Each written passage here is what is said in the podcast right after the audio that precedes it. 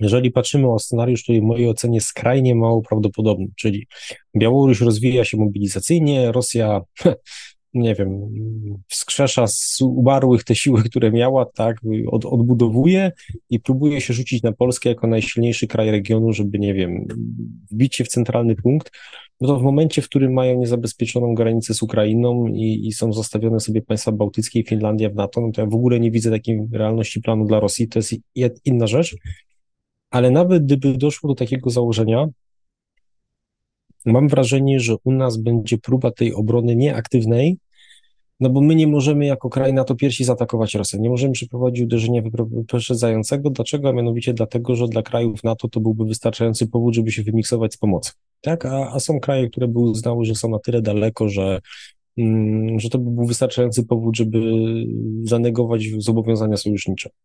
Natomiast y, mam wrażenie, że będzie dominowała obrona jednak bardziej na sztywno, że jednak już w pasie przesłaniania będzie koncepcja obrony, e,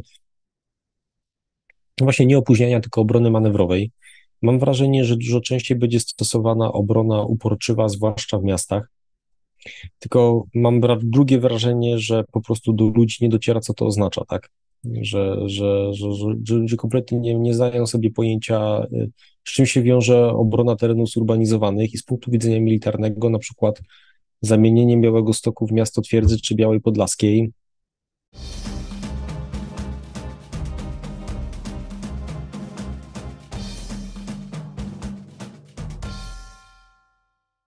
Dzień dobry Państwu. E, Paweł Kusiak i Łukasz Wyszyński witają serdecznie na kanale Stosunki Międzynarodowe Akademii Marynarki Wojennej. Drodzy Państwo, wielkie emocje w ostatnim czasie wywołał fakt, odtajnienia fragmentów zatwierdzonego w 2011 roku planu użycia sił zbrojnych Rzeczypospolitej w ramach e, samodzielnej operacji obronnej. No wydarzenie to, co naturalne i zrozumiałe, interpretowane jest przede wszystkim w debacie publicznej w kontekście politycznym, w kontekście zbliżających się wyborów, ale y, w mojej, ja myślę też nie tylko w mojej ocenie, naszej ocenie, jest to wydarzenie daleko, daleko ważniejsze, bo y, w praktyce w polskiej, bo w praktyce do polskiej debaty publicznej został wprowadzony temat, który był dotychczas obecny, ale bardzo, bardzo niszowo, bo, bo no, pewne koncepcje tego, jak mogłaby wyglądać wojna obronna Polski w przypadku agresji rosyjskiej były analizowane w pismach fachowych, w debacie naukowej. Można było takie koncepcje zrekonstruować y, na podstawie no, obiektywnie dostępnych informacji, y, ale nikt tego y, no, tak nie postawił konkretnie i wydaje mi się, że, że, ta, że ten temat już zostanie, to znaczy wygotują się emocje polityczne, a ta debata już będzie funkcjonować. I my byśmy chcieli dzisiaj postawić naszemu gościowi pytanie, naszemu gościowi, którym jest Jarosław Wolski, analityk, twórca projektu Wolski o wojnie, nauczyciel na kierunku stosunki międzynarodowe w Akademii Marynarki Wojennej. Witam Cię Jarku. No chcielibyśmy globalnie mhm. spróbować porozmawiać o tym, y, jak polskie elity polityczno-wojskowe widziały operację obronną y, przed wojną na Ukrainie jeszcze, y, no i w kontekście sytuacji międzynarodowej tamtego czasu i nie tylko, no i jakie, jak powinniśmy na to patrzeć. Witamy jeszcze raz na kanale. Tak, Cześć, cześć chłopaki, bo już koledzy, bo już tak, nie będę mówił panował i per pan. No. E, witam wszystkich słuchaczy.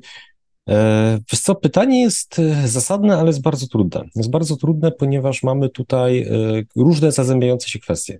Ponieważ czym innym jest optyka wojskowych i w zasadzie do tego, co naprawdę sądzą wojskowi, nie, nie, nie mamy dostępu, Teraz uzyskaliśmy dostęp, mając e, jeden z wariantów kooperacji obronnej. Zaraz o tym powiemy, bo trzeba pamiętać, że to, co odtajniono, moim zdaniem źle się stało, że odtajniono warte, zaraz powiem dlaczego, to jest jeden z wariantów samodzielnej operacji obronnej. Na pewno były też inne warianty, gdzie nie musiała to być samodzielna operacja obronna, tylko było od razu w ugrupowaniu sojuszniczym.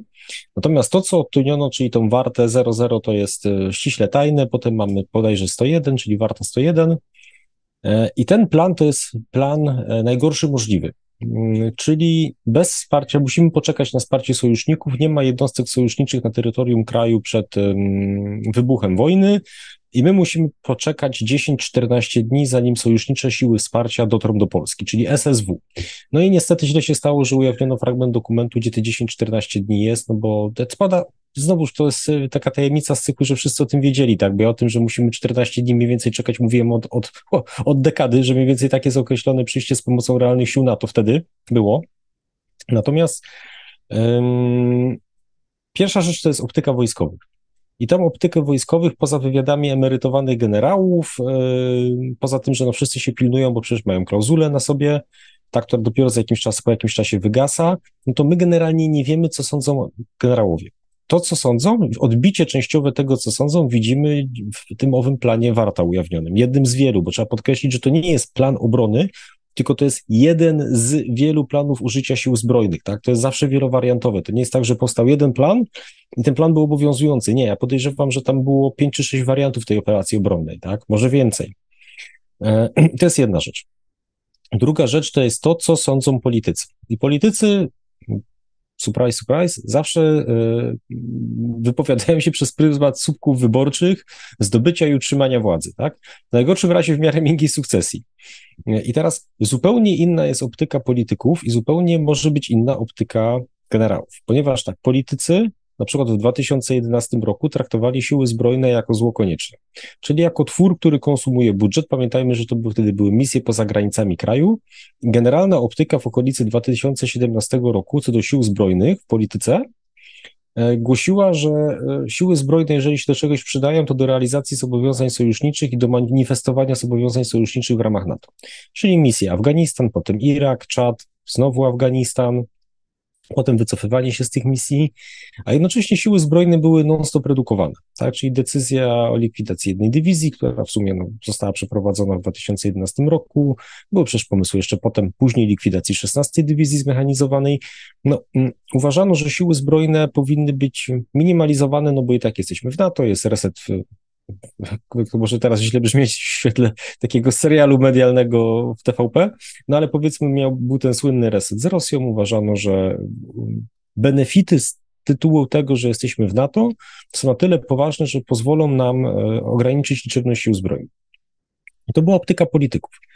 E, co prawda troszkę się to przekłóciło z tym, co pokazali Rosjanie już w 2008 w Gruzji, no ale to powinien być taki bardzo wyraźny dzwonek ostrzegawczy, no ale powiedzmy, że mm, optyka była taka, że e, Zmniejszenie sił zbrojnych powoduje, że budżet jest mniej obciążany, można zlikwidować bardzo niepopularną wówczas zasadniczą służbę wojskową, no bo pamiętajmy, że zasadnicza służba wojskowa była bardzo niepopularna, tak? Nie bez przyczyny, ponieważ non-stop obniżano zakłady, nakłady na bardzo drogą zasadniczą służbę wojskową, ten poziom wyszkolenia był coraz niższy, czas tej odbywania zasadniczej służby wojskowej był coraz krótszy, bo to zeszło do bodajże 9 miesięcy, no i to szkolenie było na poziomie no, no, kiepskim, delikatnie rzecz ujmując, tak? Co wynikało z braku środków finansowych, no i była taka kosztowna, tak czy siak dla budżetu monofikcja. I to była optyka 2011 roku. Jak popatrzymy sobie na optykę, która jest powiedzmy od 5-6 lat w Monie, po zmianie władzy politycznej w ogóle, no to deklaratywna optyka jest zupełnie inna. Czyli nie oddamy ani guzika, bronimy się już od granic wschodnich, e, bronimy każdej większej miejscowości, nie możemy dopuścić do wpadnięcia tej miejscowości w ręce Rosjan, bo będą nowe bucze, ripienie i tak dalej. I to jest znowu warstwa deklaracji polityków. Czyli politycy wprost ogłaszają, że oni będą bronić ściany wschodniej, tak? I tylko znowu, to są deklaracje poprzez pryzmat słupków wyborczych i deklaracje poprzez pryzmat e, pewnego konstruktu, tak, czyli obrony ściany wschodniej, bo to jest pewien też projekt polityczno-wyborczy. Na ile jest to wykonalne, to jest osobna sprawa, ponieważ, e, jak doskonale wiecie, historia pełna jest e, szczątek armii, które, którym kazano się bronić na sztywno, tak? Którym kazano się bronić, jeżeli chodzi o pewne określone punkty terenowe, no i potem po prostu te armie były niszczone. Natomiast wracając do Warty. Program wielowariantowy, w mojej ocenie, który został ujawniony, i on prawdopodobnie pokazywał e, to, co widzimy. Ten jeden z wariantów Warty pokazuje taką smutną konstatację co do realnej siły sił zbrojnych RP. Czyli pamiętajmy, że Rosjanie wtedy owszem byli w trakcie przededniu roku Serdiukowa, no ale mówiliśmy o ogromnej armii po mobilizacji wielomilionowej, potężnej armii, prawdopodobnie w ugrupowaniu sojuszniczym z wojskami białoruskimi. Natomiast no, w, drugą, w drugą stronę no, widzimy siły zbrojne RP, które mają przed rozwinięciem mobilizacyjnym 13 dużych brygad. Pomijam dwie brygady artylerii, dwie brygady saperów. Tak, no, ale mówimy o 13 brygadach ogólnowojskowych.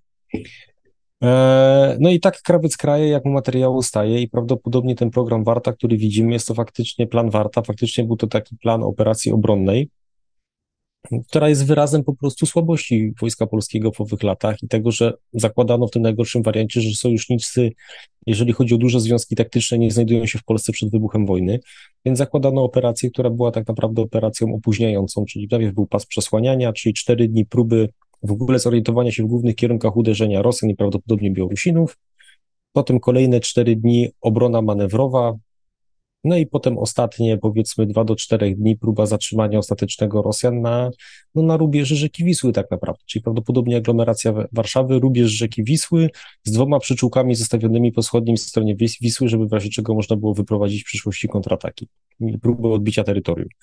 I teraz no, z punktu przedstawienia tego politycznego, no to to jest absolutny majstersztyk, no bo stworzył się taki zbitek e, pojęć, że mm, a w tamtych latach planowano oddać cały wschód, tak, i że planowano się dopiero bronić na Wiśle. No nie jest to prawda, ponieważ jak się wczytamy w te ujawnione te strony z planu Warta 101, no to widać, że w operacji obronnej między granicą białoruską a przedpolem Warszawy i przed linią Wisły miało być zaangażowane 75% związków taktycznych y, sił zbrojnych RP przed rozwinięciem, tak? Bo tam miało być, słuchajcie, zaangażowane 8 y, do 10 brygad.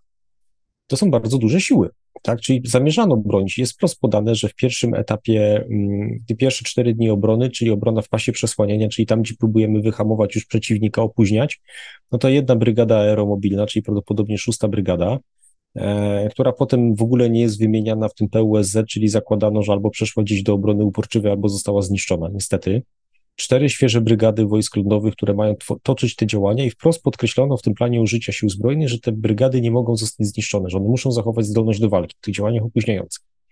Kolejne dni mamy opis użycia czterech kolejnych brygad, czyli zobaczcie, że już mamy dziewięć brygad zaangażowanych z 13 przed rozwinięciem mobilizacyjnym.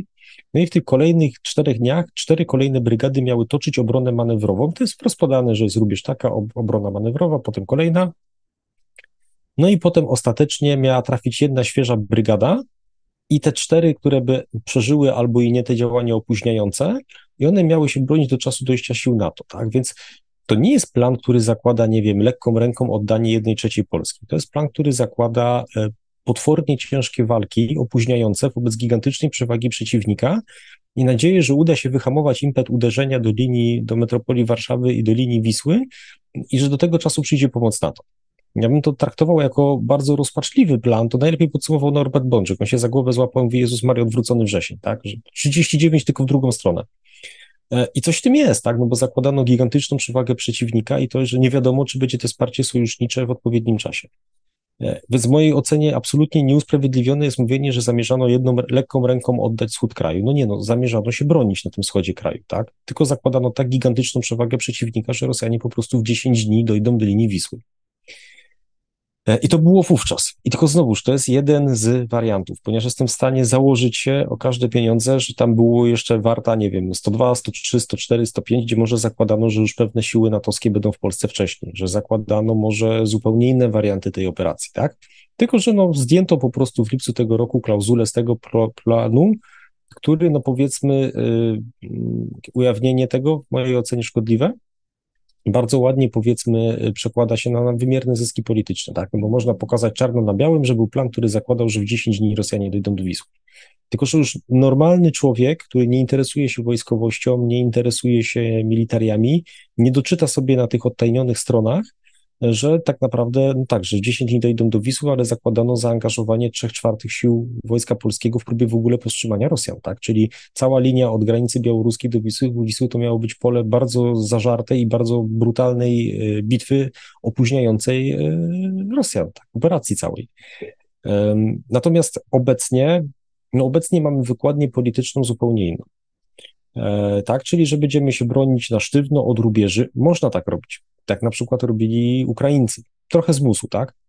E, można coś takiego przeprowadzić, tylko no, trzeba pamiętać z historii, że to się automatycznie wiąże z cięż, dużo cięższymi stratami sił własnych. Ponieważ tam, gdzie możemy przeprowadzić działanie opóźniające albo obronę manewrową, no to możemy wychodzić spod ognia uderzenia artylerii. Jeżeli przeciwnik ma dużą przewagę liczebną nad nami, no możemy spróbować się oderwać od niego, nawet kosztem strat, tak? Natomiast jeżeli bronimy się na sztywno, jeżeli zakładamy, że będą takie obrony Mariupola i że zamieniamy Białystok w Mariupol, no to jest to e, przepis na może i szybszą próbę powstrzymania przeciwnika, ale jest to przepis na kotły w dużych miastach, jest to przepis na bardzo ciężkie walki obronne w okrążeniu. No jest to przepis na zabijanie miast, tak? No bo świadomie się decydujemy na to, że nie oddajemy miejscowości, no ale to, że nie oddamy miejscowości, to nie znaczy, że ludność cywilna, która mieszka w tej miejscowości jest bezpieczna.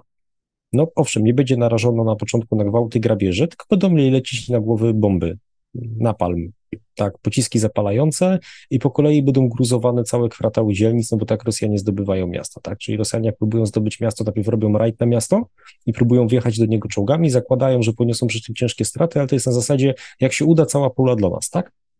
W momencie, kiedy te działania rajdowe są powstrzymane, te czołówki są zniszczone, Rosjanie przechodzą do podwójnego pierścienia okrążenia wokół danej metropolii, no i potem ją kawałkują dzielnica po dzielnicy, tak? Oczywiście kawałkują ją w ten sposób, że ją równają z ziemią, to zabijanie miasta. No i teraz te zabijanie miasta czeka ludność cywilną Polski, która będzie broniona w tych miastach na sztywno. Teraz ktoś może powiedzieć, że to jest i tak lepsze niż okupacja. No to o to tu się już trzeba zapytać mieszkańców Mariupola na przykład, tak? Albo Hersonia, czy to na pewno jest lepsze. Ale przede wszystkim Mariupola, no bo Mariupol to jest jedyne takie naprawdę duże ukraińskie miasto, które zostało w okrążeniu zgruzowane po prostu do, do, na poziomie zdobywania miast II wojny światowej, tak? Bo Sewierodonie zdążyli Ukraińcy ewakuować inne miasta, natomiast Mariupol, no to był zdobyty po prostu, z, znaczy zaokrążony z ludnością cywilną, której nie zdążono ewakuować. I... A, y, ja przepraszam, że wejdę ci w słowo, bo e, tak naprawdę do, dokonałeś rozkładu w sensie tego, co wiemy z tego planu, który został odtajniony e, i przeszliśmy bardzo płynnie tak naprawdę do tego, jaka jest różnica w podejściu, tak jak powiedziałeś, polityczno-wojskowym dzisiaj. A ja bym, jeżeli mogę, to jeszcze chciał tylko mhm. na chwilę wróci, wrócić do tego poprzedniego planu, no bo myślę, że Mm, to, co powiedziałeś, jest bardzo istotne. Po pierwsze, wskazałeś, że nie mówimy o jednym pewnym planie obronnym, mówimy o wariancie, który mógł być, mówiąc kolokwialnie, tak jak często mówimy, że w NATO są plany ewentualnościowe i są, będą wyjęte na wypadek rozwoju scenariusza. Tak samo myśmy, i to nie jest przecież nic nowego, zanim byliśmy w NATO, też zakładaliśmy operację obronną samodzielną, tak. Stąd wynikały nam nasz potencjał analizy i, i wiedzieliśmy, jakie będą kierunki naszej polityki e, bezpieczeństwa w wymiarze międzynarodowym. Więc to jest jakby jedna rzecz. Ale druga, e, że jednak najprawdopodobniej, najprawdopodobniej oczywiście, ten wariant, który poznaliśmy w jakiejś tam części, no był tym wariantem takim najbardziej pesymistycznym, że jednak będziemy musieli tą operację obronną przynajmniej w jakimś czasie prowadzić sami, a potem założymy przyjście e, z pomocą sił państw członkowskich NATO.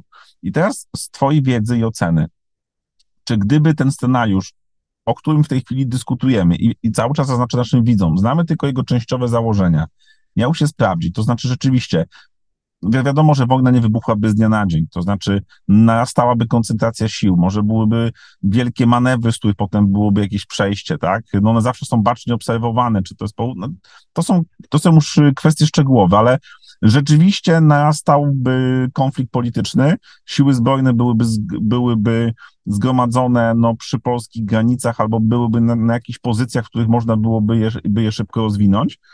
No i, rzeczywiście doszłoby do jakiejś prowokacji i te siły weszłyby na terytorium Polski.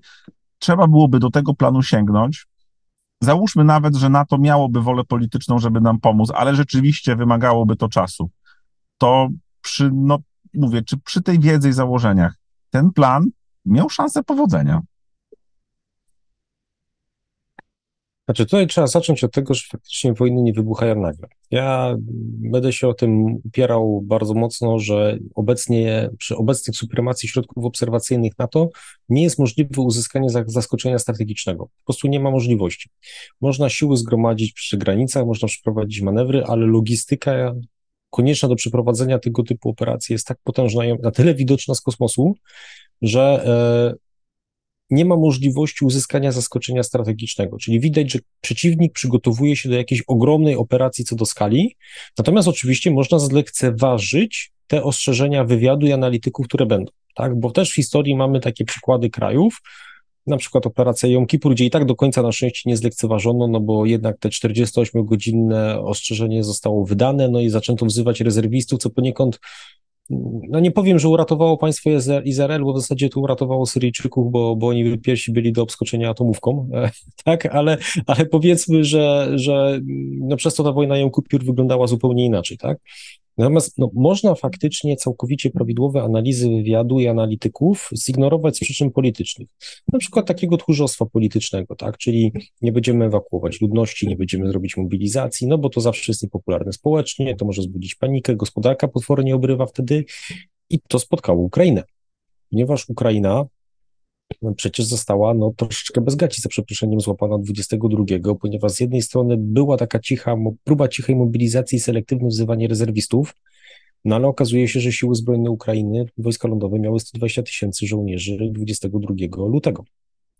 Czyli one były na tej stopie pokoju, one nie były rozwinięte. Okazuje się, że Ukraińcy pospiesznie, no, a tam aparat mobilizacyjny ich akurat sprawnie zadziałał dzięki temu, że on był już wyczyszczony i przed, zahartowany po 2014 roku, tak, to u nas obawiam się, że byłoby niestety dużo gorzej. Natomiast, no, o ile nie da się z, nie zauważyć przygotowań do pełnoskalowej agresji, to niestety można je zignorować, tak, albo z powodu takiej struskiej polityki chowania głowy w piasek, e, no, albo z powodu, no, generalnie tchórzostwa polityków. I teraz e, nie da się przeprowadzić przeciwko Polsce operacji takiej, że e, robi się taki skok tygrysa, tak? Czyli nagle się wyprowadza wszystkie jednostki z koszar, podrzuca się pod granicę i atakuje Polskę. To, to, to nie wypali, tak? To, to ta, ta, takie scenariusze to to jest science fiction i to kiepskie science fiction.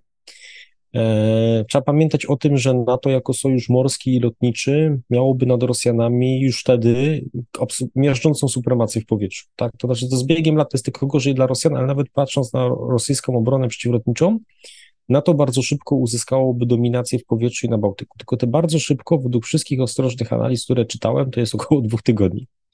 I do okresu tych dwóch tygodni to jest poważny problem, tak? No bo mniej więcej tyle by potrzebowali Amerykanie, żeby rozwalić Rosjanom obronę przeciwlotniczą, uzyskać supremację w powietrzu.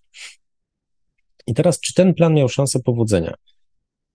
Eee, ten plan jest eee, bardzo realistyczny moim zdaniem, czyli faktycznie zakłada się, zakłada się najgorszy wariant, czyli że Rosjanie są rozwinięci mobilizacyjnie, mają wielomilionową armię, mają tych armii dużo generalnie co do naszego kierunku, przeprowadzają uderzenie przy ogromnej przewadze liczebnej rzędu prawdopodobnie około 10 do 1, tak można zakładać, 7-10 do 1. E, no i jedyna szansa to jest próba ich opóźniać i wycofywać się do rubieży, żeby po prostu teren zrobił swojej straty. Tak? Moim zdaniem znając troszeczkę tę rosyjską sztukę operacyjną, e, dobrze zakładano, że Rosjanie w ciągu 10 dni są w stanie podejść pod Warszawę i pod Wisłę. Nie bez strat, tak, bo Rosjanie by ponieśli ciężkie straty. Ich pierwszy rzut zostałby zmielony, ale za tym pierwszym rzutem jest drugi rzut i jest trzeci rzut. Nie? I prawdopodobnie drugi wprowadzony do walki rzut albo trzeci rzut doszedłby do tej dni Wisły. Pytanie, co wtedy? Więc Moim zdaniem ten, e, ta warta, jako taki warta 101, jako taki wyraz, no trochę pesymistyczny, no ale on jednak dość realnie oceniał, co by się mogło wydarzyć, gdybyśmy mieli do czynienia z rozwiniętymi Rosjanami, którzy by nagle przeprowadzili operację, a z drugiej strony nie mielibyśmy sił sojuszniczych na terenie Polski. Natomiast e, tam jest parę rzeczy w tym planie urywków, bo znowu całego planu na szczęście jeszcze nie znamy, chociaż zobaczymy, co się wydarzy do 15 października. Znamy na razie stronę tytułową, parę akapitów wyrywanych i jedną kartkę, tak? E, natomiast ja się obawiam, że do 15 to jeszcze gorsze rzeczy mogą być, bo jeszcze ktoś może wrzucić e, na przykład rozwinięcie mobilizacyjne. Natomiast ten plan zakładał rozwinięcie mobilizacyjne. Prawdopodobnie w tych opisach brakuje mniej więcej od 4 do 8 brygad. No, prawdopodobnie tyle miało wynosić rozwinięcie mobilizacyjne, tak? Czyli te siły nasze zbrojne też miały się rozwinąć przed konfliktem mobilizacyjnie. Nie miało być tylko 13 brygad stopu, stopy pokoju, tylko to miało być prawdopodobnie około 18, może 20 brygad wojskach lądowych. Tylko dalej, jeżeli patrzymy na to, jak wielka jest armia rosyjska po rozwinięciu mobilizacyjnym, jeżeli założymy, że działaliby w ugrupowaniu sojuszniczym z Białorusinami, no to dalej się to robi 7 do 1, tak? To, to, to, to, to, to już wyjściowo nie jest przepis na sukces. Słuchaj, tak. a bo, bo to pytanie chyba trzeba postawić tak brutalnie, bo takie myśl, tak, tak, taka kultura myślenia, że zakładamy najbardziej pesymistyczny wariant jest bardzo dobra i to, i, to należy, i to należy chwalić, bo w ogóle należy tak zakładać. Ale powiedzmy, że Rosjanom rzeczywiście udaje się po tych 10 dniach dojść do Wisły, trwają walki o Warszawę. I powiedz, jak ty uważasz, czy. Mm, bo, bo tu wchodzi polityka już, bo pamiętaj, że równolegle do operacji takiej wojskowej jest prowadzona operacja informacyjna.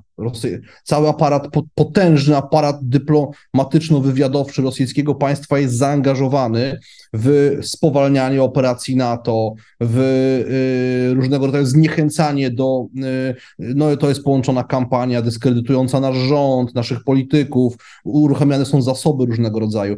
I y, jak, jak ty sądzisz, czy po pierwsze, no, no właśnie, czy my powin, czy my powinniśmy realnie liczyć że nastąpiłaby kontruderzenie ze wsparciem NATO, czy, państw, czy byłaby wola polityczna wtedy mogła być do, do pomocy, no i na końcu, czy w ogóle byłby potencjał, czy, czy żołnierze państw NATO chcieliby ginąć, Rosjanie by, by ufortyfikowali te tereny, yy, które, które zajęli w jakimś stopniu, czy by fortyfikowali, to jest pytanie do ciebie też, też jak sądzisz, yy, no i ryzyko eskalacji nuklearnej, tradycyjnej, czy Rosjanie nie, do, czy Rosjanie nie, bo, bo rząd, wiesz, powołanie, ja na początku tak myślałem, że powołaliby rząd, ty zresztą też to na Twitterze napisałeś. Wiesz co, ja później po dłuższym przemyśleniu tematu uważam, że nie.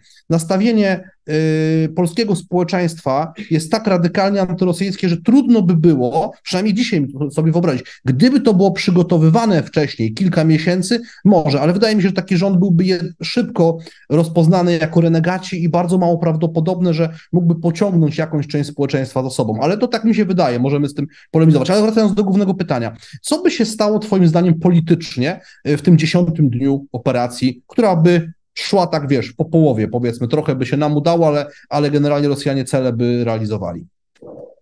Znaczy, ja tutaj muszę zacząć w ogóle od tego, że wojskowi zawsze zakładają różne scenariusze, w tym te najgorsze kinetyczne. Ja osobiście uważam, że Rosjanie absolutnie nie rozpatrywali poważnie agresji na Polskę w tych latach i uważam, że generalnie nie zakładali agresji kinetycznej na Polskę.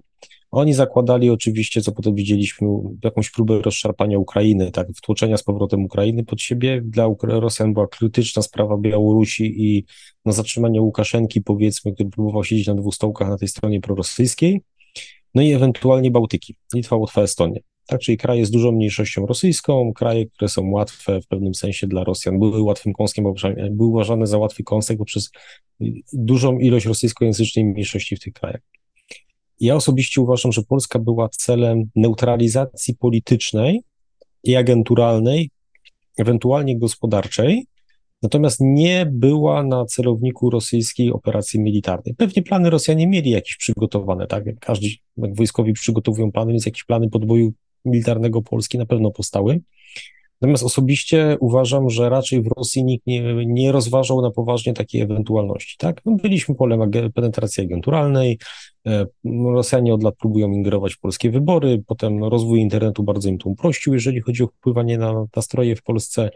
Operacja kognitywna, czyli próba władowania do przestrzeni publicznej, do dyskursu publicznego w Polsce ekspertów, którzy mają, albo pseudoekspertów, którzy mają jakieś kosmiczne pomysły na, e, na nowo poukładanie sił zbrojnych, a tak naprawdę na ich kompletne rozwalenie i różne takie powiedzmy dziwne pomysły, tak?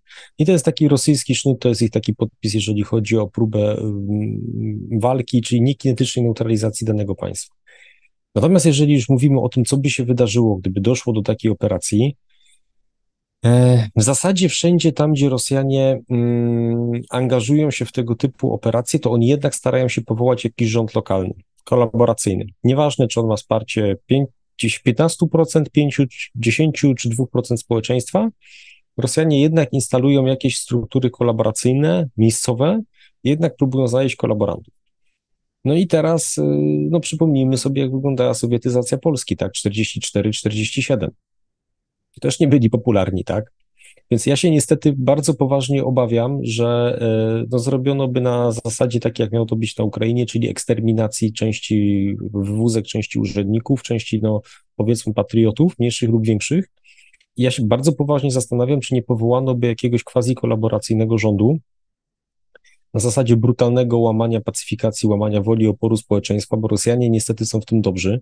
A zawsze w każdym społeczeństwie znajdzie się kilka, kilkanaście procent zdrajców, kolaborantów albo zwykłych oportunistów, którzy chcą mieć, e, czy to ze strachu, czy, czy z wygody, czy dla jakichś profitów, chcą mieć święty spokój i podejmują współpracę z okupantami. I tak było w Polsce w latach II wojny światowej, tak było podczas sowietyzacji Polski. To nie jest prawda, że my byliśmy takim narodem, wiecie, bez kazy i zmazy, który z bronią w ręku ginął przeciwko okupantowi, tak? To, to wcale tak nie było, co widać było i po okupacji hitlerowskiej, niemieckiej, i co widać było potem po sowietyzacji Polski. Tak, bo jednak spora część tego społeczeństwa z różnych przyczyn aktywnie kolaborowała z Sowietami, z rządem lubelskim. I teraz ja się bardzo obawiam, czy nie byłoby powtórki z historii, bo wystarczy zobaczyć, kto się spotykał z ambasadorem Rosji już po wybuchu wojny polsko-ukraińskiej, tak? Uściskiwał mu dłoni i składał upokarzający hołd lenny niemalże, e, transmitowany potem na, na social media, tak? Więc to jest taka uwaga na marginesie. Natomiast nie wiemy, co by się wydarzyło. Wydaje się, że jednak e, podważenie jedności NATO i jednak e, próba całkowitej negacji gwarancji, które daje sojusz, e, byłoby na tyle niebezpieczne dla Pax Americana, dla amerykańskiej pozycji, które wtedy były hegemonem, jednak, że wymusiłyby ostrą reakcję. Tak jest, taka jest moja optyka. Wydaje się również, że kraje NATO, mimo że wówczas no, były te redukcje bardzo gwałtowne, że jednak kraje NATO na tyle, na ile by mo mogły, przyszłyby z pomocą kinetyczną. Natomiast pytanie, co zrobiliby Rosjanie i czy Rosjanie próbowaliby faktycznie powołać jakiś quasi-enerdówek w Polsce, czy by zamrozić konflikt, E, czy po prostu traktowaliby terytorium Polski. W, w ogóle mm, nie rozmawiamy, co mieliby Rosjanie politycznie uzyskać poprzez agresję pełnoskalową na terytorium kraju, tak? No, musielibyśmy, teraz spekulujemy, bo musielibyśmy tak, mieć ale tu się, całego konfliktu, prawda? To, to jasne, żeby... Tu żeby... się w ogóle, wiesz, w ogóle w tej... Ale to, w ogóle, to jest bardzo ciekawy wątek, który w ogóle umyka z dyskursu, tak? No bo teraz co, atakują Polskę, ale jednocześnie Bałtyki są niezabezpieczone, Ukraina jest niezabezpieczona, to, wiesz, to są takie ja rozumiem, że wojskowi muszą planować i jest zaplanowane przez wojskowych, natomiast jeżeli popatrzymy sobie na kontekst polityczny, to dziwne by było, gdyby jednocześnie nic się nie wydarzyło na Bałtykach, albo gdyby faktycznie Ukrainie nie próbowano zająć Krymu, tak? Gdyby chcieli przeprowadzić tego typu operacje, no to siły na kierunku polskim byłyby automatycznie mniejsze, tak? I to znowu jest cała taka seria mm, pytań dotyczących tego, natomiast no tak patrząc e, przez pryzmat sił, które wtedy my mieliśmy, przez e, pryzmat gotowości bojowej jednostek, przez pryzmat przynajmniej nominalnie rozwinięcia mobilizacyjnego, które są w stanie, byli w stanie przeprowadzić Rosjanie. Pytanie oczywiście, jakby mi ono wyszło, tak? No to tak, odpowiadając krótko, to ja się bardzo cieszę, że mieszkam w okolicach Wrocławia. Tak, przepraszam za, za, za, że tak powiem, brutalność. Tak? Znaczy, to, to, znaczy, to ja mogę tylko powiedzieć, że cieszę się, że mam w okolicach Wrocławia rodzinę, e, ale w tym mieście mi się żyje bardzo, bardzo dobrze. No niestety tu miasto ma to do siebie, że i w tych planach, które wiemy z czasów zimnej wojny i obecnie pewnie no, stanowi jedno z istotniejszych punktów e, no, z perspektywy myślenia po, po, po, e, polskiego obronności. Ale... Atomówka za każdym jednym razem. Niezależnie czy sprawa, czy lewa, sorry. No, trzeba mieć, trzeba mieć dom z głęboką ale padło.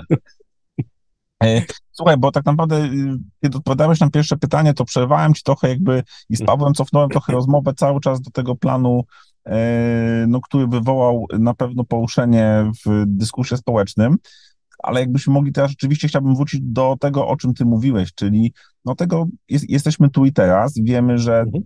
to chyba też bardzo dobrze zauważyłeś, że e, no w tamtych czasach jednak kształt systemu międzynarodowego, te wektory interesów, ich siła tych państw mogła być trochę inna, więc myśmy też przygotowywali się. Oczywiście ktoś się powie, że powinniśmy mieć potencjał większy, to byśmy mogli ten plan naszkicować dużo bardziej dla nas korzystnie. Ale sytuacja polityczna też była taka, a nie inna. Teraz jesteśmy w sytuacji takiej, no, która wymaga y, zdecydowanych działań. Te działania obserwujemy i w sferze deklaratywnej, i faktycznej. Mhm. I pytanie jest takie, jeżeli bo ty, ty zacząłeś mówić o tej koncepcji obrony, umówmy się tak, e, dla naszej, dla naszej dyskusji na granicy, tak? Oczywiście to jest tylko pewien konstrukt, y, który funkcjonuje w debacie. To czy my jako Polska jesteśmy w stanie i w jakiej perspektywie czasu zbudować potencjał, który pozwoliłby nam taką operację prowadzić. No i znowu przy założeniu realistycznym, że no, będziemy mieli wsparcie NATO, ale może nie być tak, że ono będzie od razu już tutaj u nas. No a dwa, yy, i to myślę, że wydaje się również bardzo ciekawe, no bo znowu, no ciężko nam założyć pewnie sytuację, że będziemy walczyć, nie wiem, my i Rosja, tak? To pewnie byłby jakiś, e, to byłby jakiś szerszy, szerszy e, konflikt. No to gdzie są, to tak naprawdę ile, ile też my czasu potrzebujemy i czy na przykład, czy ten czas, który daje nam Ukraina, zazębia się z tym, ile czasu my potrzebujemy, żeby zdolności w tym zakresie do, realiza do realizacji takiej operacji obronnej ewentualnie posiadać. Przepraszam, bardzo dużo wątków, więc oczywiście wybierz z tego to, co, to, co jest najistotniejsze. No, trudne się wylosowało, z tego co słyszę, ale ten, ale, ale zaczynając od początku, znaczy ja bym zaczął od jeszcze jednej kwestii. 2011 e, rok, mamy 13 brygad w wojskach lądowych, nie liczymy dwóch brygad artylerii, nie liczymy dwóch brygad saperów. 2020 e, rok mamy 13 brygad w wojskach lądowych, ponieważ e, zaczynamy formować 18 dywizję e, i zaczynamy odtwarzać jednostki, które były cięte wcześniej. Pomijając wojska obrony terytorialnej i trzy rotacyjne brygady na terytorium Polski, generalnie mamy tyle samo związków taktycznych, ile mieliśmy w 2011 roku. I wiecie, jest takie pytanie, że ciekawość, Anglicy mają takie przysłowie, że ciekawość zgubiła kota, tak? Natomiast ja jestem bardzo ciekawy, czy y, PUSZ 2011 i któreś jego warianty rozwojowe to przypadkiem nie było aktualnie jeszcze 3-4 lata temu, skoro per saldo ilość sił była praktycznie taka sama. Nie? Więc y, i to jest moja bardzo duża obiekcja, jeżeli chodzi o ujawnianie tego planu, ponieważ no znowuż wojskowi to nie są głupi ludzie, zwłaszcza generałowie w sztabie generalnym, którzy planują tego typu operacje, pułkownicy, generalni oficerowie starsi. Są pewne niezbywalne kanony planowania operacyjnego. Jeśli ktoś o nich zapomina, to w absolutnie żenujący sposób przegrywa wojnę. I to są ludzie, którzy są elitą Wojska Polskiego, którzy są bardzo wysokiej klasy profesjonalistami. I wystarczy z nimi pogadać, żeby nie mieć wątpliwości, że tak, że oni są profesjonalistami. I teraz ja osobiście naprawdę nie sądzę, żeby inaczej była zaplanowana operacja obronna w 2000 na przykład 19-20 roku, niż była planowana w 2011 roku, e, skoro mieliśmy tyle samo brygad w wojskach lądowych. Praktycznie, tak? Więc to jest, to jest moja pierwsza bardzo poważna wątpliwość, no ale o tym jest bardzo niedobrze pytać się publicznie w gorącym przedwyborczym okresie. To jest pierwsza rzecz. Druga rzecz. Oczywistym jest, i to jest ważne, żeby nie była ta pierwsza część wyrwana z kontekstu, ale pewnie ktoś się popuści, to wytnie gdzieś rzuci, e, ale bardzo ważna sprawa. E, powstał WOT, Wojska Obrony Terytorialnej. My już mówimy o 30 tysiącach żołnierzy. Jednak pojawiła się ta rotacyjna obecność przeliczeniowo trzech brygad, czyli całkiem sporych sił w Polsce. Więc jednak, mimo że brygad w wojskach lądowych mieliśmy tyle samo w 2020 co w 2011 roku, to jednak należy uznać, że e, jednak ta siła wzrosła Wojska Polskiego. Tak, czyli jednak mamy no, trzy dodatkowe brygady rotacyjne na naszym terenie. Mamy WOD. WOD, wbrew pozorom, e, bardzo się udał jako pewien projekt. I na przykład takie brygady WOD-u w pasie przesłaniania na północno-wschodniej Polsce mogłyby wyjątkowo pomóc, jeżeli chodzi o obronę terenów zurbanizowanych, jeżeli chodzi o działanie opóźniające. E, owszem, to byłoby troszeczkę coś innego finalnie niż e, mówiono, kiedy powstawał WOD, no ale nie mam żadnych złudzeń, że te brygady byłyby po prostu użyte do działań takich, a nie innych, bo one się do tego nadają, tak? Czyli nie tylko ochrona infrastruktury krytycznej, zaplecza, działania przeciwdywersyjne, przeciwpartyzanckie, przeciwdesantowe, ale bez dwóch zdań byłyby też użyte do działań opóźniających albo do działań na zapleczu przeciwnika. No albo, albo by bohatersko broniły Białego Stoku czy, czy, czy, czy Olsztyna na przykład. Tam raczej nie, ale, ale Biały Stok, Biała Podlaska, to tam podejrzewam, że byłyby zamienione po prostu w rejony umocnione, żeby opóźniać albo zmuszać do, do wydzielenia sił do ich odcięcia. E, I teraz to jest 2022 rok. Gdybyście mnie zapytali, jaka jest sytuacja teraz, to oczywiście, że jest gorsza niż była, ponieważ oddaliśmy 40% sprzętu wojsk lądowych Ukrainie. Dopiero ten sprzęt kupujemy i dopiero jest wdrażany. Czyli tak naprawdę do 2027 to my mamy bardzo duży problem, bo po pierwsze musimy odkupić sobie sprzęt i, i odkupujemy za ten, który daliśmy Ukrainie, no ale to, to nie jest tak, że wymieniamy sobie 7.2 na czołgi K2 i w sumie jest dużo lepiej niż było, ponieważ mamy czołgi o lata świetne, nowocześniejsze. No nie no, te czołgi trzeba wdrożyć, trzeba przeszkolić załogi. Tak, to zajmuje ten rok przynajmniej. E, trzeba do tego dobudować całą logistykę, trzeba do tego dobudować wsparcie, eksploatację. W międzyczasie mamy tworzenie 18 dywizji, mamy kolejne dwie dywizje tworzone. To powoduje, że jest lekki nieogar organizacyjny, tak? No, rozbudowujemy logistykę, więc przejściowo nasze wojsko bardzo się osłabiło, ale to jest taki dołek, który poprzedza takie ostre wybicie się do góry. I to ostre wybicie się do góry, jeżeli chodzi o zdolności sił zbrojnych RP do operacji obronnej, nastąpi, myślę, około 2027 do 2030 roku. To wtedy zobaczymy faktycznie bardzo wyraźnie wzrost możliwości bojowych Wojska Polskiego. Natomiast przejściowo mamy spadek, który jest spowodowany no, temu, że oddaliśmy 40% czołgów Ukrainie, 65% krabów, mniej więcej jedną trzecią obrony przeciwlotniczej wojsk lądowych. To brzmi tak przerażająco, ale mówimy o sprzęcie głównie postsowieckim, tak, bo takie perełki jak kraby czy rosomaki, to, to, to, to nie było ich wiele podarowanych, no ale mówimy o, o, o powiedzmy bardzo znaczącym uszczupleniu potencjału wojsk lądowych, o ponad jedną trzecią w mojej ocenie. Tylko, że znowu z punktu widzenia e, sił zbrojnych RP i analizy tylko zdolności sił zbrojnych RP, to ja myślę, że w sztabie generalnym to rwą sobie włosy z głowy garściami, tak? Natomiast jeżeli popatrzymy na taką globalną układankę, jeżeli popatrzymy na to, że neoimperializm rosyjski jest powstrzymywany na Ukrainie, że e, w zasadzie e, rosyjskie słynne WDW to teraz leży sobie gdzieś pod Kijowem, pod Czernichowem i, i pod Chersoniem, to z tego punktu widzenia to polskie bezpieczeństwo wzrosło, tak, ponieważ Rosjanie są za, uwikłani w potworną proxy war, czy proxy war dla Stanów Zjednoczonych i dla NATO, nie dla biednych Ukraińców, ale są uwikłani w wojnę na Ukrainie, to zresztą sami wywołali bandycko atakując Ukrainę i próbując rozszarpać to państwo, tak, Rosjanie próbowali zrobić z Ukrainą to, co Hitler z Polską w 1939, to trzeba otwarcie powiedzieć. No ale efekt tego jest taki, że Rosjanie ponieśli potworne straty, w zasadzie cały pierwszy rzut y, wojsk Federacji Rosyjskiej został zniszczony już na Ukrainie. To można zakomunikować. Jeśli patrzę na te liczebności sprzętu, to w zasadzie cały pierwszy rzut został już zmielony, tak?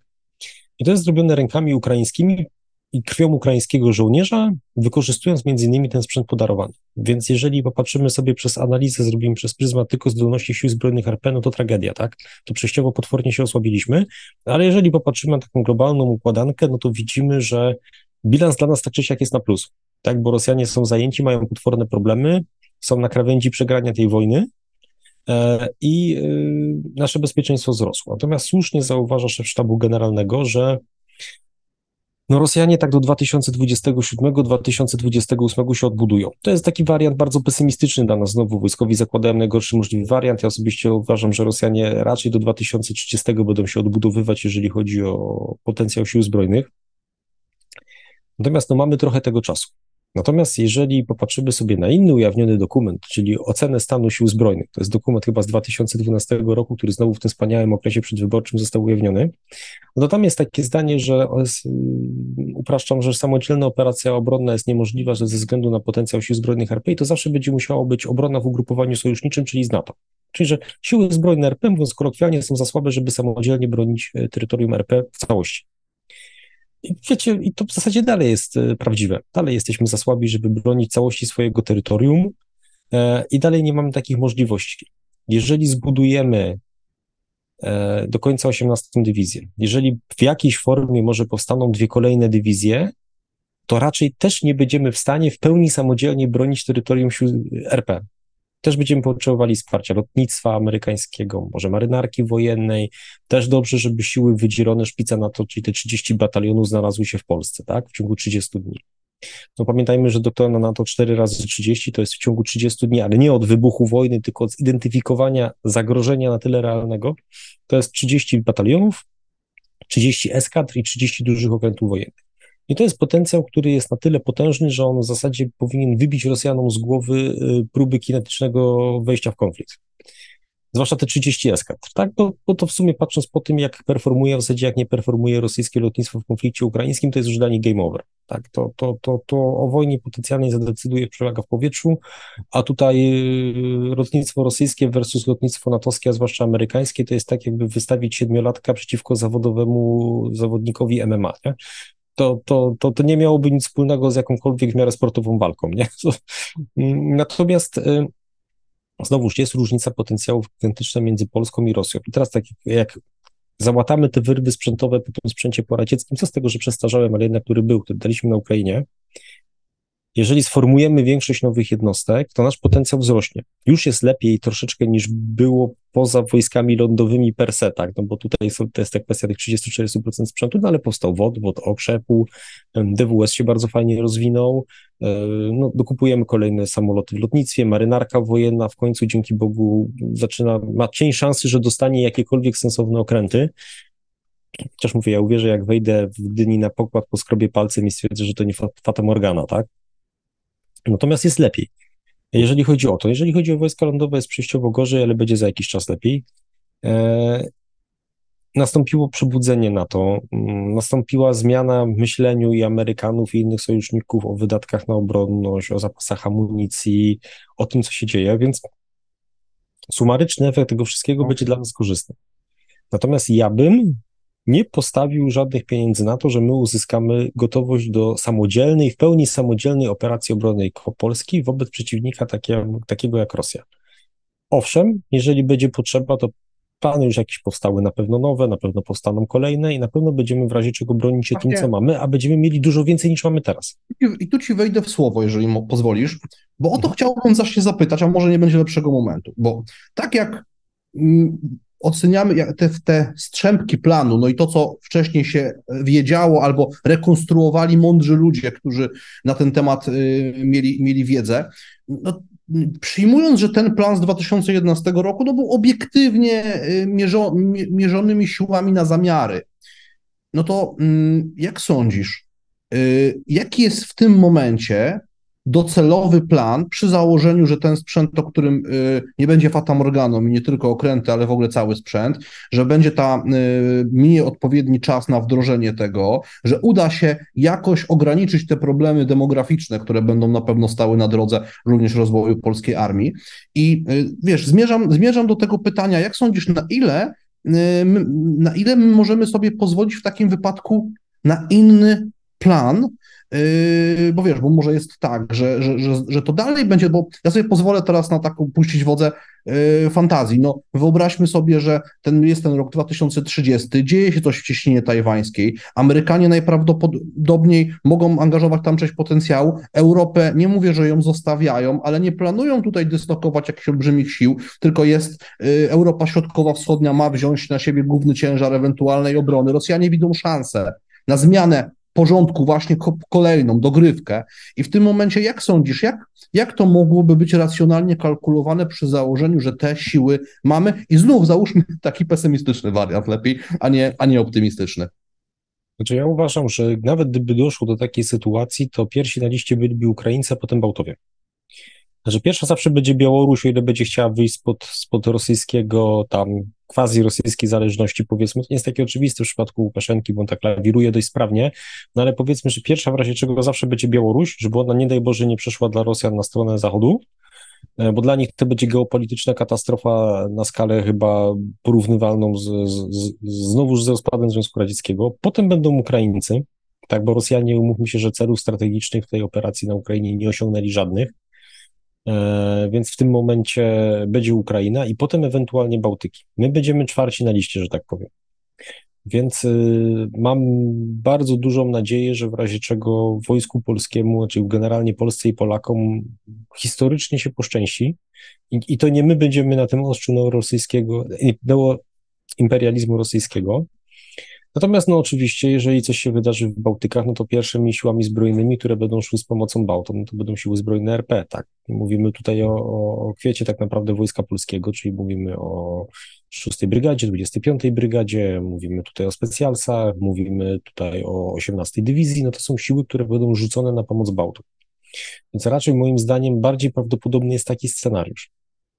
Jeżeli patrzymy o scenariusz, który w mojej ocenie skrajnie mało prawdopodobny, czyli Białoruś rozwija się mobilizacyjnie, Rosja, nie wiem, wskrzesza z ubarłych te siły, które miała, tak, od, odbudowuje i próbuje się rzucić na Polskę jako najsilniejszy kraj regionu, żeby, nie wiem, wbić się w centralny punkt, no to w momencie, w którym mają niezabezpieczoną granicę z Ukrainą i, i są zostawione sobie państwa bałtyckie i Finlandia w NATO, no to ja w ogóle nie widzę takiej realności planu dla Rosji, to jest inna rzecz, ale nawet gdyby doszło do takiego założenia, mam wrażenie, że u nas będzie próba tej obrony nieaktywnej, no bo my nie możemy jako kraj NATO pierwsi zaatakować Rosję, nie możemy przeprowadzić uderzenia wyprzedzającego. Dlaczego? A mianowicie dlatego, że dla krajów NATO to byłby wystarczający powód, żeby się wymiksować z pomocą. Tak? A, a są kraje, które by uznały, że są na tyle daleko, że, mm, że to by był wystarczający powód, żeby zanegować zobowiązania sojusznicze. Natomiast y, mam wrażenie, że będzie dominowała obrona jednak bardziej na sztywno, że jednak już w pasie przesłaniania będzie koncepcja obrony, e, właśnie nie opóźniania, tylko obrony manewrowej. Mam wrażenie, że dużo częściej będzie stosowana obrona uporczywa, zwłaszcza w miastach. Tylko mam drugie wrażenie, że po prostu do ludzi nie dociera, co to oznacza, tak? Że, że, że, że, kompletnie nie, nie zdają sobie pojęcia, e, z czym się wiąże obrona terenów zurbanizowanych i z punktu widzenia militarnego, na przykład zamienieniem Białego Stoku w miasto twierdzy czy Białej Podlaskiej, no to tak, militarnie to wymusza na przeciwniku zostawienia sił, które będą pilnować kotła. Jeżeli tych sił będzie za mało, to skończy się tak jak z rosyjskimi próbami na przykład obejścia Czernichowa, czy jednostki, które próbowały obejść Czernichów albo blokować, były niszczone. To samo było z jednostkami, które próbowały obejść Charków. No, jeżeli Rosjanie będą chcieli zdobyć takie miasto wielkości Białego Stoku, to będzie powtórka na przykład z oblężenia Mariupola, czyli będą musiały być zgrupowane siły w zasadzie całej jednej armii, to będzie wielomiesięczne oblężenie, które zrujnuje miasto, stanie zabitych kilkadziesiąt tysięcy cywili, natomiast no, wiesz, to jest bardzo dobre pytanie, czy, czy politycy mają świadomość, czym się wiąże obrona na sztywno już od granicy, tak? Na pewno będzie to obrona, która spowoduje, że będą większe straty sił zbrojnych RP. To bez dwóch zdań. Eee, no i ta obrona na sztywno będzie też oznaczała, że więcej miastek i miast, miasteczek będzie zrujnowanych na wschodzie, tak, ponieważ to, co byłoby wyhamowywane eh, poprzez rozciągnięcie przeciwnika w terenie, eh, co owszem, naraziłoby bardzo dużo miejscowości na okupację i większa część obywateli miałoby zetknięcie z okupantem, z wszystkimi tragicznymi konsekwencjami tego, to jednak do ludzi chyba nie dociera, że koncepcja bronienia się na sztywno na wschodzie Polski oznacza, że miejscowości, które by były zdobyte, będą po prostu zniszczone. E, a ludzi stamtąd należałoby ewakuować, albo dużą część należałoby ewakuować przed wybuchem wojny, albo zaraz w momencie wybuchu wojny, o czym się u nas w ogóle nie myśli. I będzie dokładnie to samo, co było w przypadku Mariupola na Ukrainie, tak, że e, wszyscy wiedzieli, że Mariupol od 2016 w razie czego będzie na celowniku Rosjan, że powinno się Mariupol ewakuować, e, po czym finalnie Mariupola z przyczyn politycznych nie ewakuowano po wybuchu wojny, nie podjęto tej decyzji, e, a Rosjanie podeszli zaskakująco od zachodu do Mariupola, a nie od wschodu, no i wzięli miasto błyskawicznie w kocioł, tak, co uniemożliwiło ewakuację. I e, u nas się nie myśli o ewakuacji jedności. U nas nie ma schronów dla ludności cywilnej, cywile nie wiedzą, jak się zachować, nie myśli się o tym. E, I teraz e, no tu jest albo A, albo B. Czyli albo zakładamy, że jednak cofamy się, żeby wyhamować przeciwnika i potem odbijamy teren, co jest oczywiście trudne, kosztowne, jak pokazuje Ukraina, może być potwornie ciężkie. No albo się bronimy na sztywno, no ale na litość boską w takim razie ewakuujmy Białystok, tak? Ewakuujmy y, Białą Podlaską, ewakuujmy inne miejscowości, które po prostu będą narażone na to, że zostaną zrównane z ziemią razem z cywilami. U nas nie ma planów ewakuacji, obrona cywilna nie istnieje, tak? To jest, trzeba się pogada z, z różnymi urzędnikami państwowymi i nie tylko, e, którzy krzyczą o obronie od granicy, że jak się z nimi porozmawia, że to oznacza, no, że będą walki o wielkie ośrodki miejskie, i co się z tym je, no to ani posłowie rządzący, ani opozycyjni no nie za bardzo mają świadomość, że w takim razie należałoby bardzo poważnie rozmawiać o ewakuacji kilku milionów Polaków, tak, w momencie rozpoczęcia działań. No i wiecie, i to są takie rzeczy, które budzą bardzo moje głębokie um, wątpliwości, bo owszem, można zadecydować, że bronimy się na sztywno od granicy kosztem zwiększonych strat własnych sił zbrojnych RP, bo to jest automatycznie się wiąże z tym. Możemy założyć, że budujemy taką siłę ognia Wojska Polskiego, żeby środkami artyleryjskimi na przykład zadawać zmożone straty atakującym Rosjanom, tak, razić ich logistykę. Możemy zakładać, że będziemy mieli wsparcie natowskie szybciej, że będzie bardzo potężne wsparcie lotnictwa natowskiego, no ale jednak koncepcja obrony na sztywno na wschodzie Polski wiąże się z określonymi konsekwencjami, o których się w ogóle u nas nie mówi publicznie. I to są rzeczy, które e, mnie osobiście bardzo niepokoją, tak? E, natomiast inna jest sprawa taka, co, jakie są naprawdę plany Wojska Polskiego i, i, jak to jest opracowywane, bo to, że warstwa deklaracyjna, polityczna jest taka, to nie oznacza, że oprócz planu, który jest taki, a nie inny, czyli obrona na sztywno, czyli planu, nie wiem, nie warta, tylko powiedzmy, nie wiem, Bereza 101, no to powiedzmy, że może powstał jeszcze plan 102, 103, 104, który jest zupełnie innym wariantem operacji obronnej, tak? Ja tutaj miałbym bardzo dużo jednak zaufania do wojskowych, do tych, którzy opracowują tego typu plany, bo to są naprawdę bardzo mądrzy ludzie, którzy wiedzą, jakie mamy siły, jakie mamy środki i mają wiele, i mają to wszystko wariantowane, tak? Czyli wariant taki, wsparcia NATO, wariant inny wsparcia NATO, wariant bez wsparcia, wariant tego, że uda nam się rozwinąć mobilizacyjnie, albo wariant, że nam się nie uda. Więc ja osobiście bym tutaj pokładał bardzo duże zaufanie względem wojskowych, którzy planują tego typu operacje. I wykazywałbym się anielską cierpliwością wobec okresu przedwyborczego w Polsce, który ma swoje prawidła i gdzie mm, są mówione rzeczy, które czasami z jednej strony są kompletnie na bakier z, z jakąkolwiek racjonalną sztuką operacyjną albo strategią, a z drugiej strony no też trudno się dziwić, że mm, mówi się ludziom, że Wojsko Polskie ich nie zostawi, tak? E, tylko nie mówi się już im, z czym to się je i z czym to się wiąże, tak? E, niestety. To są takie, wiecie, takie moje bardzo smutne refleksje, które są na marginesie tej całej dyskusji, bo dobrze, że ta dyskusja się zaczęła, tylko ja mam wrażenie, że to znowu będzie taka dyskusja w szklanej wieży, czyli eksperci, czyli nauczyciele akademicy będą mówić, geopolitycy będą mówić, dziennikarze branżowi związani z bezpieczeństwem i obronnością, trochę emerytowanych generałów. Może czasami jak y, oficjalne czynniki polityczno-wojskowe się zagotują, to też włączą się w tą dyskusję, tak?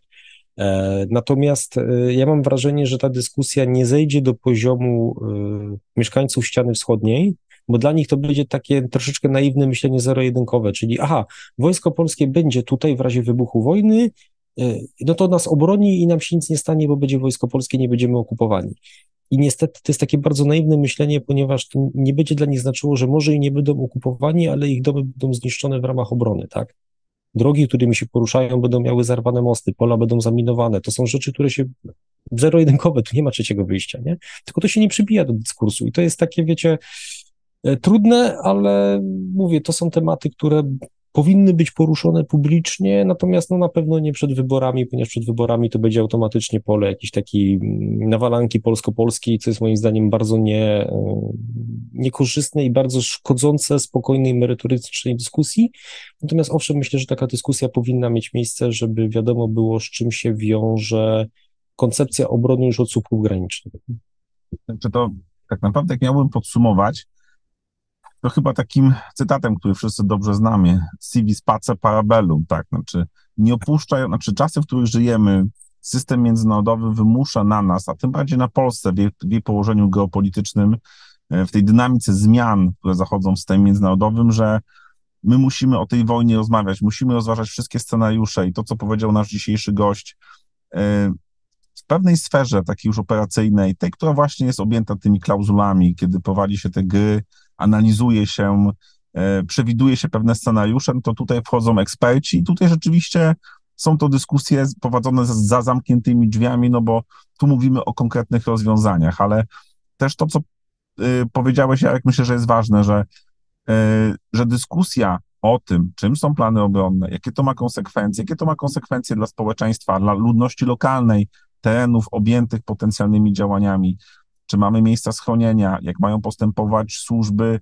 szeroko pojęte służby państwowe, służby medyczne, straż pożarna, czyli ci wszyscy, którzy będą zaangażowani w cały proces ochrony ludności, kluczowej infrastruktury, no to chyba ta dyskusja dobrze, żeby w Polsce się rozpoczęła. No i mam nadzieję, że nie będzie tak jak właśnie ty, znaczy ty nie powiedziałeś, że tak będzie, tylko powiedziałeś, że boisz się, że, żeby ta dyskusja właśnie nie była znowu w gronie e, pewnych grupy ekspertów, którzy tak naprawdę dyskutują już o tym od dłuższego czasu, tylko żeby ona stała się przedmiotem jakiejś rzeczowej analizy szerzej w społeczeństwie, żebyśmy mogli o tym rozmawiać, żeby ludzie, którzy no, ostatecznie biorą udział w decyzjach politycznych, żeby wiedzieli też tak naprawdę, e, jaką, jakie potencjalne konsekwencje idą za tym, że dyskutujemy o jednej czy drugiej koncepcji. Nie wchodząc oczywiście w te szczegóły, o których mówiłeś, czyli tam, gdzie wchodzą już eksperci, kiedy coś będzie wydyskutowywane i przygotowane w koncepcjach.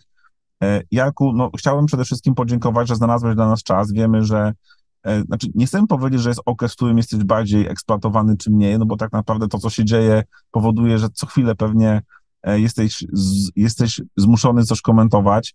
E, no, z perspektywy naszego kanału, no, myślę, że wszyscy nasi widzowie kanał e, Jarosława Wolskiego znają, ale mimo wszystko zachęcam do tego, żeby śledzić jego kanał zarówno na YouTubie, wpisy na Twitterze, bo to jest chyba właśnie element tej dyskusji, o której mówimy, że mimo tego, że niby widzimy wszyscy to samo, to mamy różne punkty widzenia, różne oceny e, i uważamy, że właśnie zapraszanie takich gości, dyskusja o tym stanowi i naszą misję, i z drugiej strony wartość dla całego społeczeństwa. Więc Jarku, jeszcze raz bardzo dziękujemy Ci za czas.